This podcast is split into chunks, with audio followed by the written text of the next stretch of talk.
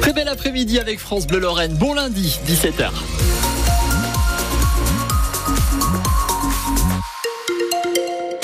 Dans un instant, l'information avec vous, Bradley de Souza. Bonjour. Bonjour Nicolas, bonjour à tous. On fait un petit point sur euh, la circulation la météo Oui, circulation, ça va. Ce soir, pas de difficultés majeures. Ça commence à être un peu chargé, par contre, hein, tout autour de Metz, avenue Foch, euh, Pontifroy, également euh, boulevard de Trèves. On va faire un point complet dans les prochaines minutes.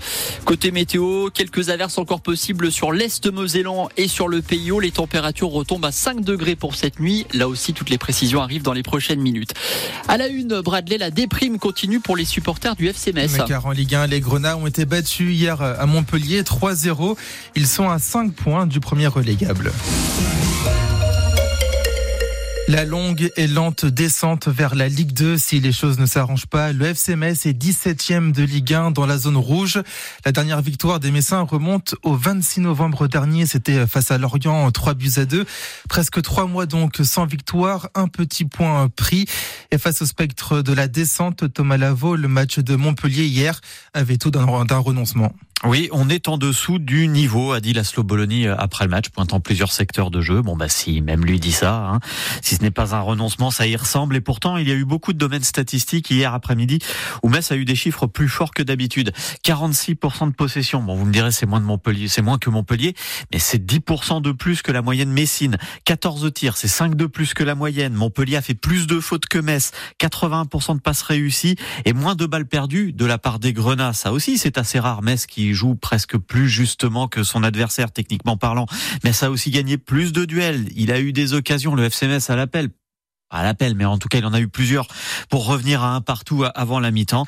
Qu'en finale, défaite 3-0, hein, c'est le genre de match dont on ressort sonné, découragé en se disant que les vents sont trop contraires. Le FC Metz hier a-t-il définitivement baissé les bras? Venez nous le dire dans l'indice et Graouli. Oui, de cette défaite du FC Metz euh, du reste de la saison, en se projetant sur euh, la réception de Lyon, vous le disiez Thomas Lavaux, on en parle dans une petite heure maintenant dans lundi c'est Graouli et vous serez accompagné de Thomas Jean-Georges. D'ailleurs, pour euh, la réception de Lyon vendredi au stade Saint-Symphorien. Sachez que les bus à Metz pour vous y conduire seront gratuits à partir de 18h. Si vous vous faites contrôler, il faudra juste montrer votre billet du match. On vous a mis toutes ces infos sur francebleu.fr. Les agriculteurs reprennent du service. Des manifestations à Reims, à Guingamp et à Marseille.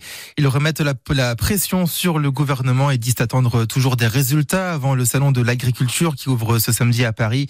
Gabriel Attal doit faire le point mercredi après-demain, notamment sur sur la loi d'orientation et d'avenir agricole et sur les mesures promises comme sur le plan éco-phyto. Des touristes dépités au pied de la Tour Eiffel, le monument payant le plus visité au monde est fermé depuis ce matin. Les employés de la Dame de Fer sont en grève, une grève reconductible. Ils dénoncent la mauvaise gestion financière du monument par la mairie de Paris. Les salariés vont devoir mettre la main à la poche pour bénéficier de leur compte personnel de formation, le CPF. C'est l'annonce du ministre chargé des comptes publics Thomas Cazeneuve. Cette mesure fait partie du plan d'économie du gouvernement annoncé hier, les 10 milliards d'euros. Le Rassemblement national accuse Emmanuel Macron de vouloir créer une brèche dans la cohésion nationale. Ce sont euh, les mots du député de la Moselle, Laurent Jacobelli. Le porte-parole du RN réagissait aux propos du chef de l'État dans le journal L'Humanité, où il disait que l'extrême droite serait, je cite, inspirée de ne pas venir à la panthéonisation mercredi du résistant communiste Misak Manoukian.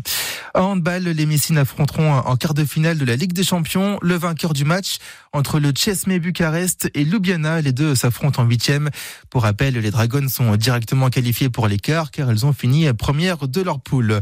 Enfin, on parlait football en début de ce journal. Un autre club qui va mal, lui aussi, c'est l'OM qui se sépare de son entraîneur Gennaro Gattuso. Cinq mois après son arrivée, en huit matchs depuis le début de l'année, Marseille n'a gagné qu'une seule fois. C'était face à Thionville qui évolue en National 3 en 32e de finale de la Coupe de France. C'est Jean-Louis Gasset qui va remplacer Gattuso sur le banc marseillais avec un contrat de six mois.